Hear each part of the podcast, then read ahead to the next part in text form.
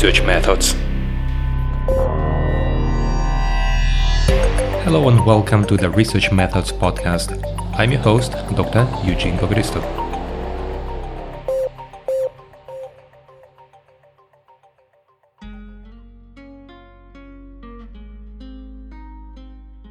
Hello and welcome to the next episode in my mini series on measuring how people think, measuring mental models, or causal mapping.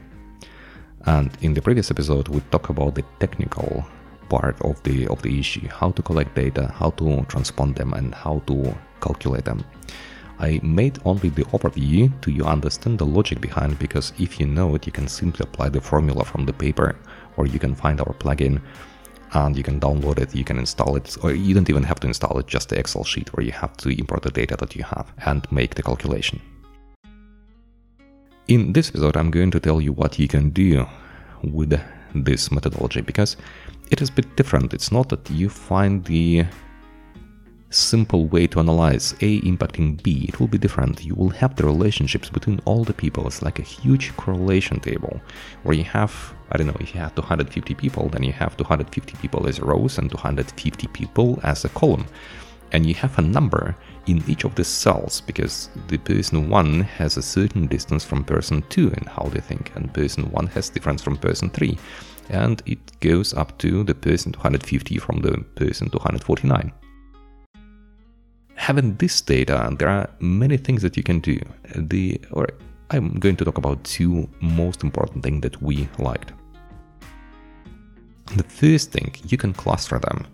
You can see whom of these people are closely related, who have the small distance from each other, so it can happen. The Theoretically, can plot it as a kind of not a mind map, as a neural network, where people are building knots and being located close to each other.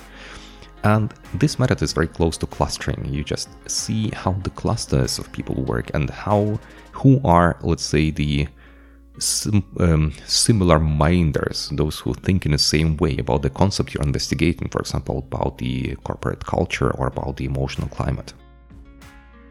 And then you can prescribe them a value for this cluster. So you have the cluster number 1, 2, 3, and 4, and you can use this value as a predictor or as an a dependent variable for something you want to investigate. For instance, in how much do emotions felt that you manipulated before have impact on how people think about something?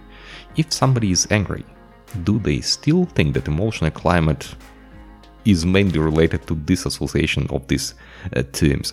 Or maybe they think differently if they're like in bad mood or in good mood. They see the organization differently. Would be great way, by the way, good, good idea for investigation contact me if you want to investigate it. I would be interested in this topic. Or you can use this cluster as independent variable and see whether people who are like-minded people, whether they also have the same, for example, behavior, whether they all tend to act in a certain way. Maybe they want all to leave the organization or they all want to stay in the organization. So this could be also an interesting stuff where maybe they are those who are causing conflicts or maybe they are those who are resolving conflicts. So this is one of the ways what you can do with these questions. The second thing actually could work even without restructuring is you have the relationship between different values and theoretically if you know how friendship is related to trust, you can investigate whether those who see the friendship as having positive impact on trust act the same as people who see friendship as having negative relationship on trust. In this event, you will have to lose some data because not everybody included these values into the system, but theoretically you can investigate the simple, the simplest elements from your mental model, like two concepts, and those who picked these two concepts and related them to each other, you may find that each of this relationship have a, has a kind of impact on the um, on your dependent variable, or it can be, this relationship can be a dependent variable, and you can have an antecedent that would explain that people who were I don't know, who are stressed, they automatically relate friendship in a negative way with trust. This could be also one of the things what you can investigate. We ran in our paper an exhaust clustering where we imported different values as predictors for clusters. And in this analysis, we looked at what is a good predictor of certain relationship within our network. And remember, we talked about the values that are associated with, I think it was with the, uh, with a businessman. I'm not sure, but was a while ago. And of course, we're interested whether the region has impact, just because if people come from Islamic countries, whether the certain values that are in our list, we didn't say these are Islamic values, but we knew they come from the Islamic uh, value questionnaire, whether they would be also more preferred than the others. And actually, we didn't find anything. We didn't find the relationship. I think with only one value, we had something like a weak statistically weak relationship that could indicate that the uh, Islamic people differed with regard to one value from the from other people from other countries. And th- these were many from Argentina to Bulgaria and Germany. So we had a kind of it was a very interesting sample. Not too many people from each country but still we find we found a way to through snowball sampling to incorporate many countries with several uh, with several participants from them. In this way with this analysis you can also explain what are the best predictors that people group together. So maybe there are some demographical values that explain why some people see the organizational climate in a certain way. Maybe those who come from rich families, or those who have the higher earnings, or those who are of a certain gender, or maybe those who are of a certain age, they have a, they form a certain cluster in how to see your organization, your emotional climate, or your corporate culture, and so on. This is also one of the things that you can do with this method.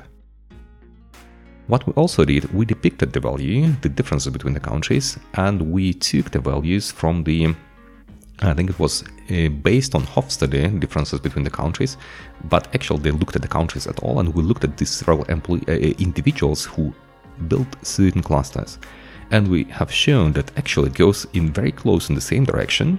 That's why we can say that our method holds and replicated the important framework that worked. But our framework was a bit better, it was more precise. For example, we noticed that in Argentina we had two big clusters. They had, I think, about 20 or maybe 30 participants, so not so many, but even within those we had two different clusters. And I think if you make the same study in Innsbruck city and Innsbruck land, so it's the region Innsbruck, like the, the, all the villages around, you will see the huge difference in how people think about certain concepts, in how people think ab- about agriculture, or how they think about the wolves, whether we need the return of wolves to, uh, to Tyrol or not, or how they think about building new houses, how they think about working opportunities, and so on. This would be a very interesting way to investigate it and see what are the good predictors and how people form these clusters. What are the like minded people? And it can happen that you will discover something new as we didn't know or didn't expect that Argentina will build this too, or will land in two different clusters. I hope it was interesting and I hope you know now what you can do with this method. And I'll see you in the next episode. Enjoy, try it out, and write in the comments section what you think about the method and whether you succeeded. Bye bye.